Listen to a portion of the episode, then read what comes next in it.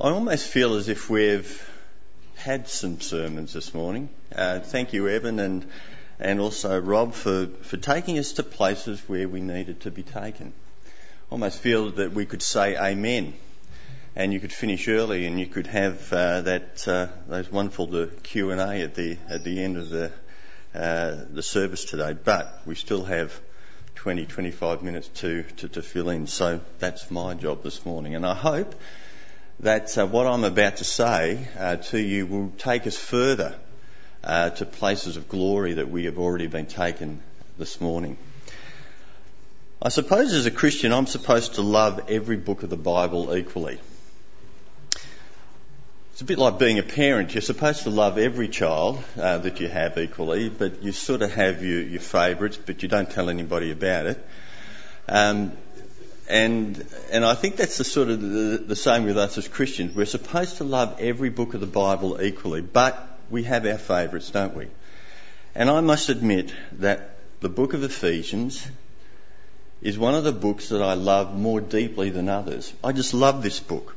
When I read it, and if you've been reading it so far, uh, hopefully you feel the same. But when I read it, my inner being is both stirred and challenged by its content. I'm stirred when I read the blessings of chapter 1, which you covered last week. To read that I am chosen, that I'm predestined, that I'm redeemed, that I'm made blameless and holy, that I'm forgiven, that I'm included in Christ, that I'm sealed with the indwelling of the Holy Spirit, takes my soul to the heights of glory. Does it do it the same for you? As you read those things, do you get excited about it? Does, does the, the, the, the gut inside of you, the spiritual gut inside of you, is it raised to the heights of glory? When I read those things, my soul soars.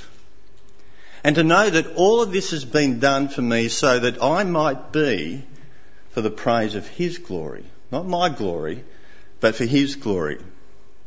And I must admit, at times I just become overwhelmed by the riches of God's grace that He has lavished on me and on you. Sometimes it is just too much to bear. Do you feel like that sometimes when you read these passages? When you read of what God's grace has lavished on you, does it just become too much to bear? If it doesn't, then it should, because of the, the great riches that we talk about. And then, as I read on in this book, I'm sobered. As I'm challenged by Paul urging me and you to walk worthy of the calling that I have received. These are the more practical aspects of the letter that uh, you will be dealing with later in the series. The responsibility to live my life in a manner that is worthy of what my Saviour and my Heavenly Father have done for me overwhelms me. And at times is almost as much, too much to bear as being stirred by the things that God has given me. Why do I love this book? I love this book because it tells me everything that I've been given, but it also tells me everything that is expected of me as a follower of Jesus.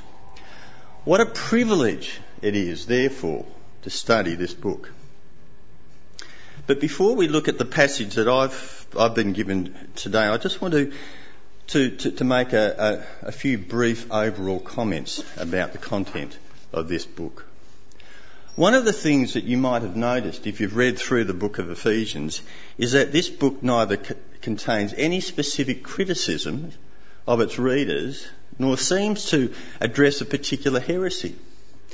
They were the usual reasons why Paul wrote a letter to a church or a group of believers. He was either Uh, dealing with a particular criticism of how they were living their lives, or he was dealing with a particular heresy. But here, neither reason is clearly dominant. It seems that Paul just wanted them to understand their blessings and to behave accordingly. He wanted, to under, wanted them to understand the depth of and the responsibilities associated with grace. Paul's main focus was therefore to help these believers to understand God's big picture, to comprehend his eternal plans and purposes, and to raise them to the very seat of the Father. As you read the first three chapters of this letter, the focus, that focus is particularly evident. There is regular reference to it, and Paul desperately wanted his people to understand it. And we see that shown in two of his prayers. For example, in uh, chapter 1 and verses 17 to 19, Paul prays that the eyes of their heart might be enlightened in order that you may know the hope. And he goes on. In chapter 3, verses 17 to 20, he prays that you, being rooted and established in love, may grasp how wide and long and high. And he goes on. You see, Paul wanted them to understand grace, and he wanted them to understand the blessings that they had. But Paul just wasn't interested in transporting them to heaven. He also wanted them to understand how to apply God's big picture to their everyday life. And as such, we, we see him later outlining for his readers very practical teachings about how they should live in light of what God calls them to be. These practical lifestyle teachings are found in the last three chapters of the book of Ephesians. It's as if Paul's teaching or thinking was along these lines. When you understand the mind and plan of God for you, you will in turn know how he wants you to live. And so in chapter 4 and verse 1, Paul exhorts the readers to live a life that is worthy of the calling you have received. He says, I want you to live a life worthy of what I have just spent three chapters outlining you, outlining to you. It's as if he's saying, I want you to get a hold of that, and once you've got a hold of that, once you've been taken to the heights of glory, once you have understood what God has done for you, what he has achieved for you, it's only then that you can walk, walk worthy of the calling that you have received. And so it's within this context that we come to the passage for consideration this morning, where Paul prays that they will be enlightened. This is the first of two recorded prayers in this book. The other is found in, in chapter 3. And when I was thinking about this, it, it, it sort of surprised me because um, prayer is not something that I automatically associate with Paul. He strikes me more as a doer, somebody who gets on and, and gets the job done, rather than someone who was renowned for his prayer. There are other people that I would more closely associate with prayer. Paul was a doer, but he was also a prayer. And I would suggest that being a doer for God necessitates prayer. And there's an important lesson there for, for, for, each of us. Paul was a doer, but he was a prayer. And for him to be a doer, he had to be a prayer. And so in this prayer, Paul prays for two specific things, but he has in mind four outcomes. His prayer is for God to give them a spirit of wisdom and revelation. And secondly, for them to be enlightened. But he has four outcomes in mind, if you notice them. The outcomes are for them to know the Father better, to know the hope to which the Father has called them, to know the riches of the Father's glorious inheritance in the saints, and finally, to know the Father's incomparably great power for those who believe. Have you noticed the thrust of this prayer? You know, I don't know about you, but when I pray, I tend to pray for somebody's physical safety, pray for their current circumstances, to pray for their material wealth, uh, pray for their health, pray for, and it's very earthly oriented. But Paul's focus was about their soul, the state of their soul, and the quality of the relationship that they had with their Heavenly Father. In other instances in the New Testament, he does pray for, for people's practical circumstances. But here, his main focus was about their, the state of their soul and their spiritual health, the, the, the health of their relationship with their God. I wonder what your focus is when you pray for others. Do you seek, along with the practical needs that they might have, do you seek their spiritual health? And again, that's, a, that's an incredibly important lesson for you and for me when we pray. What is the most important thing that somebody needs? It's about their relationship with their God. It's the state of their soul. And do I pray for that, as Paul does here? Paul's prayer is effectively for the Father to do a spiritual work in them, to touch their soul, to touch their being. It's a prayer of grace, if you notice, because it's again involving the Father doing something for us that we do not rightly deserve. I want to say something about this. Here, Paul prays that God would do a work in them, that God would change them, that God would touch their very being, and yet we all know that for change to occur, God and you and God and me have to work hand in hand. Every time God works in us, it requires a response from us. All of God's work requires me responding to Him. This is a consistent theme in Scripture. For change to occur, God must work in me and I must respond to that work. They go hand in hand. Change can't occur without these reciprocal responses. It's no different in this book. Our Father's work of giving us a spirit of wisdom and revelation and opening our eyes is essential, but it demands a response from me. I wonder what your response will be this morning as your Father and my Father stirs your heart and inner being this morning. And He will do it. And the question is, what will be your response? Will you respond to God stirring your heart? Or will you allow those stirrings to remain dormant? Might I respectfully warn against the latter? If you read the book of Hebrews, for example, the writer of the Hebrews set before his readers a number of things. And then he warns them. And he warns them by a reference to an Old, Old Testament uh, reference where God had warned his people today, if you hear his voice, do not harden your hearts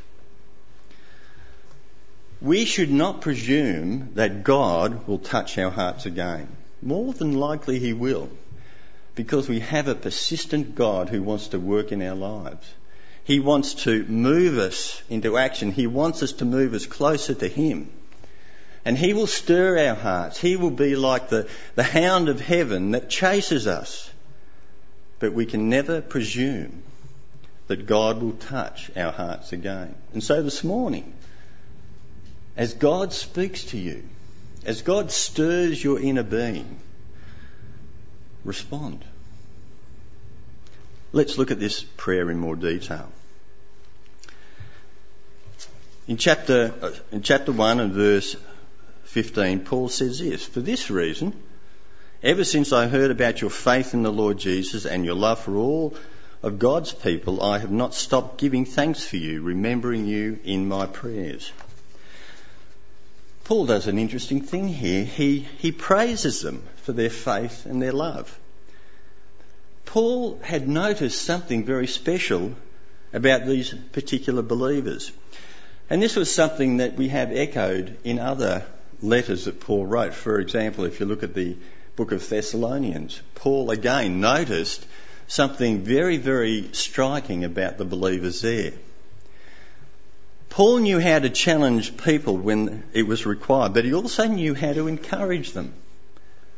To note the positives about them when they should be noticed. I wonder whether this is an attitude that um, you have developed in your Christian walk. You know, we're very good at being critical. We are very good at figuring out what the other person has done that is wrong. We can do it almost by second nature. We're very proficient at criticising. Let us be as proficient in noting the positive about others and pointing it out to them, just as Paul did here. He had no qualms about saying, Ephesians, I've noticed some things about you. I've noticed your, your faith and I've noticed your love. But it's interesting that these two things are highlighted here because this opening comment by Paul highlights what our Father deems to be important qualities for his church to possess. I wonder what you would want to be known for. If somebody was to walk in to this church off the street this morning, what would they see? Would they see what Paul points out about these believers at Ephesus? Would they see faith? Would they see faith in Jesus? And would they see the love for all the saints? I wonder what people would notice about this church. Paul noticed two main things about the Ephesians church their faith in the Lord Jesus and their love for all the saints.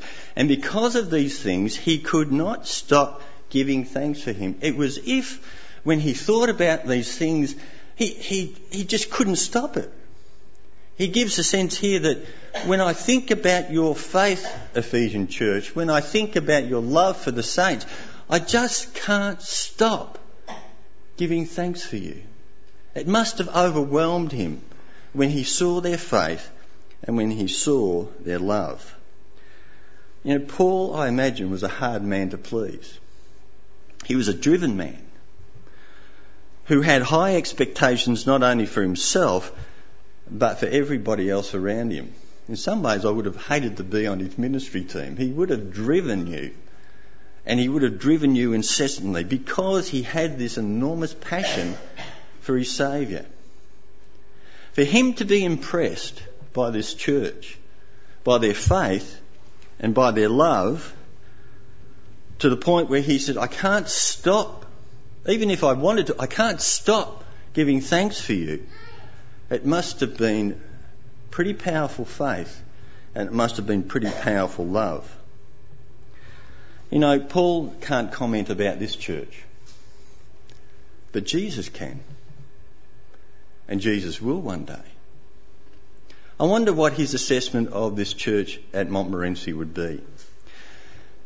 It's interesting reading the f- chapters 2 and chapters 3 of the book of Revelation. In there, Jesus assesses seven churches. And it's interesting that he assesses the church at Ephesus. And his assessment is interesting. Whilst he is highly complimentary of this church, he nevertheless calls them to repent because they had forsaken their first love. What is it that Jesus would say of Montmorency? Are there areas of repentance that need to occur within this community? Are there first loves that have been forsaken? Are there, are there other areas of church community that need to be dealt with? Are there areas of forgiveness? Are there areas of apology? If this church is like any other church, then the answer to that question is yes. I've been in enough churches to know that Christians sometimes are not very good at forgiving. and they're not very good at making an apology that needs to be made. And so, what would Jesus' assessment be of Montmorency? Of you as a group of his people? Part of his body of believers? Would he call for repentance? Would he call for change? That is only something that you as a church can answer, or you as an individual can answer. And so we get to his prayers. And as I mentioned before, Paul prays for two specific things and for four outcomes to emerge from them.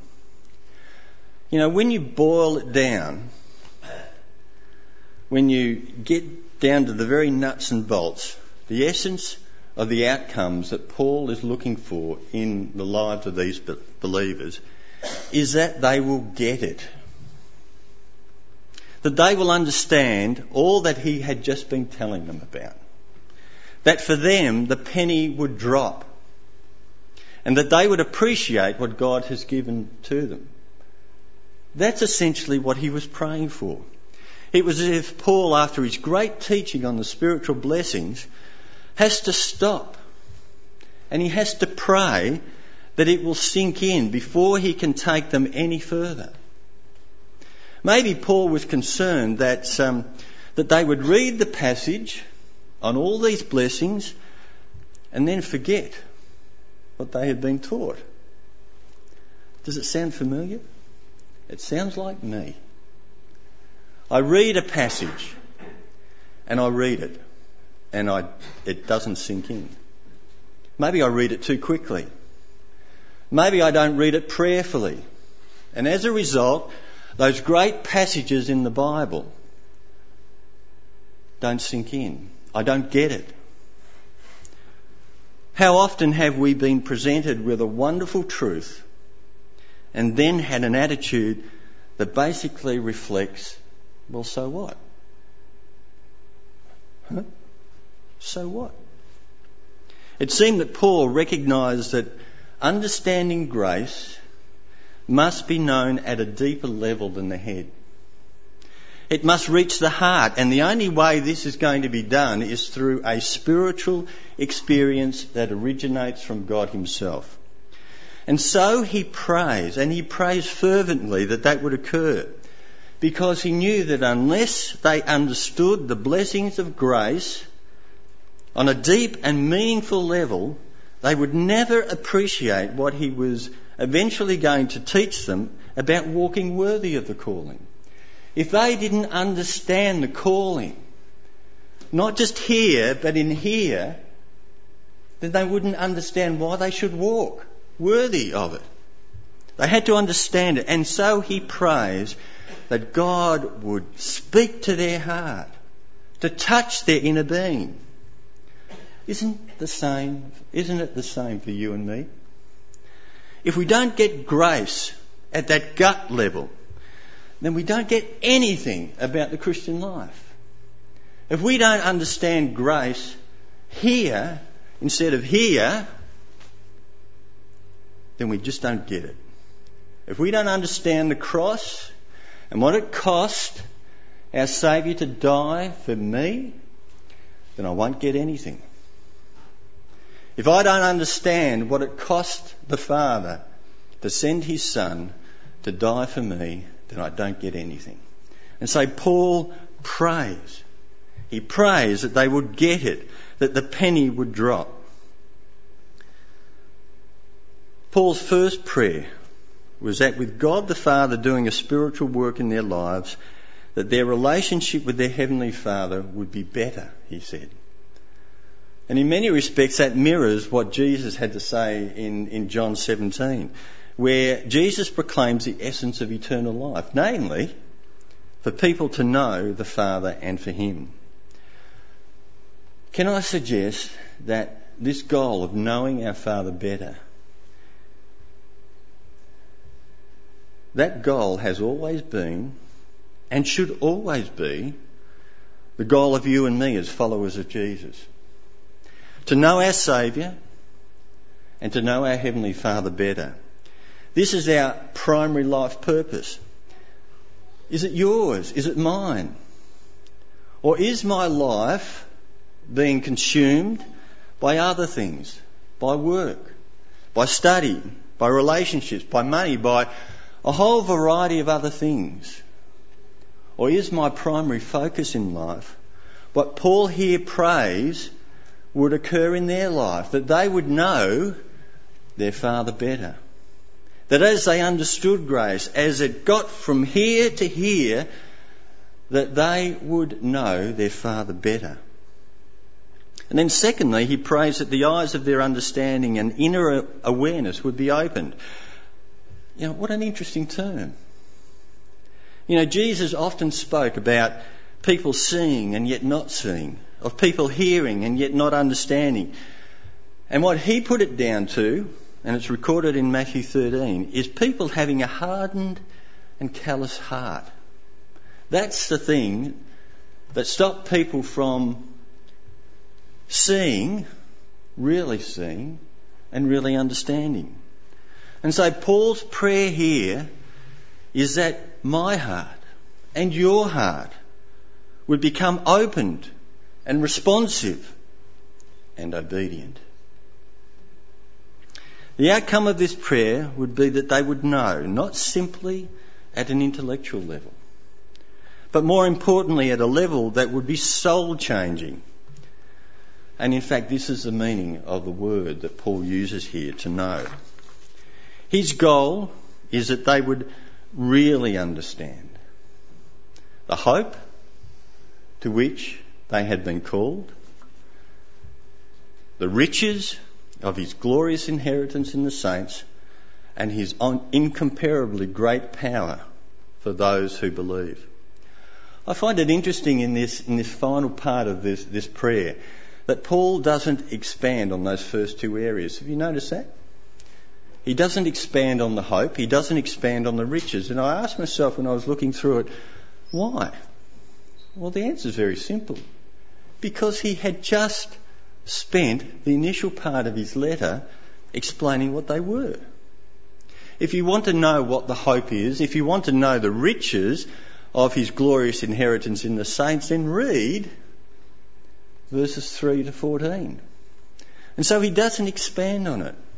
It's as if he can't add much to what he had already stated. He simply prays, prays that God would cause them to get it, to understand it. Last week, Rob presented to you our Heavenly Father's blessings for you and for me. Have you got it? Have you got it? I know some of you were probably very shy, but did you get it? As you sat listening to what Rob had to say last week, did you get it? Have you thanked your Father for the hope to which you've been called and the riches of His inheritance for you? Have you done that yet? Well, if you haven't, then you need to do it today. Because that's what Paul is praying, not only for the Ephesians, but for you and for me, that we will get it to the point where we just say, Thank you, Father. Not just with words, but that heartfelt, gut wrenching thank you, Father, for all of those things that you've given me. He simply prays that we will get it. Maybe we need to pray for that. That I need to pray for that, that you need to pray for that, that our Father would help us to get it. But interestingly, Paul chooses to elaborate on the last. The incomparably great power for us who believe. And why? Because he hadn't previously explained it really. And so he spends the next four verses doing so. So what's the thrust? What's the description or the purpose of Paul's description of this incomparably great power? Because he spends quite a bit of time on it. Is it, as some have suggested, to enable me to personally tap into this great power source that will allow me to do everything for God. I've heard some people talk in those terms. That the purpose of it really was so that I would know what great power, because it's the power that, that, that raised Jesus from the dead and set him at the right hand of the Father and I have access to that power and therefore I can do all things. I don't believe so. I don't think that's Paul's focus here. Paul certainly believed that through Jesus he could do anything. But that's not what he was focusing on here. In fact, that would be against all that he had been seeking to get his people to understand, namely that they should be eternally thankful and responsive to their Father. Paul's focus here is more on helping them to appreciate that their conversion was not a product of their own power and self reformation. Instead, it was a product of God engaging in a supernatural activity with them that could not be explained in any other way except that God had done the work. That the Father had done the work, just as He had done with Jesus. And when you understand that, the response is grace. Father, I haven't done this. You've done it. How do I know you've done it? You've done it because you raised Jesus from the dead.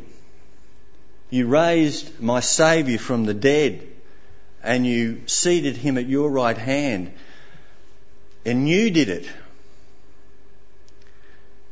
And when you saved me, that same power was being demonstrated. Father, thank you. Such a focus would only do one thing. It would cause people, his readers, to do what they would do in response to understanding the hope and the riches of his glorious inheritance. It would cause them to be thankful. You know, the fundamental purpose of Paul's prayer was his readers to be thankful.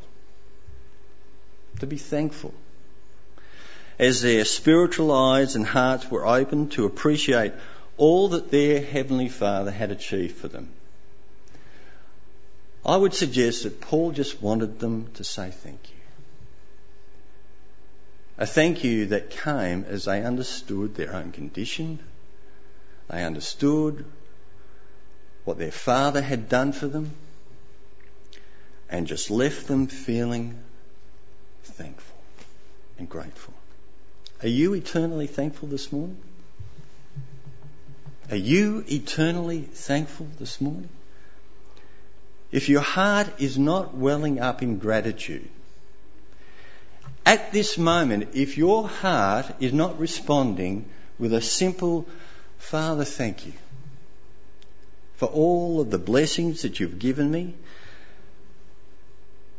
for the hope, for the riches,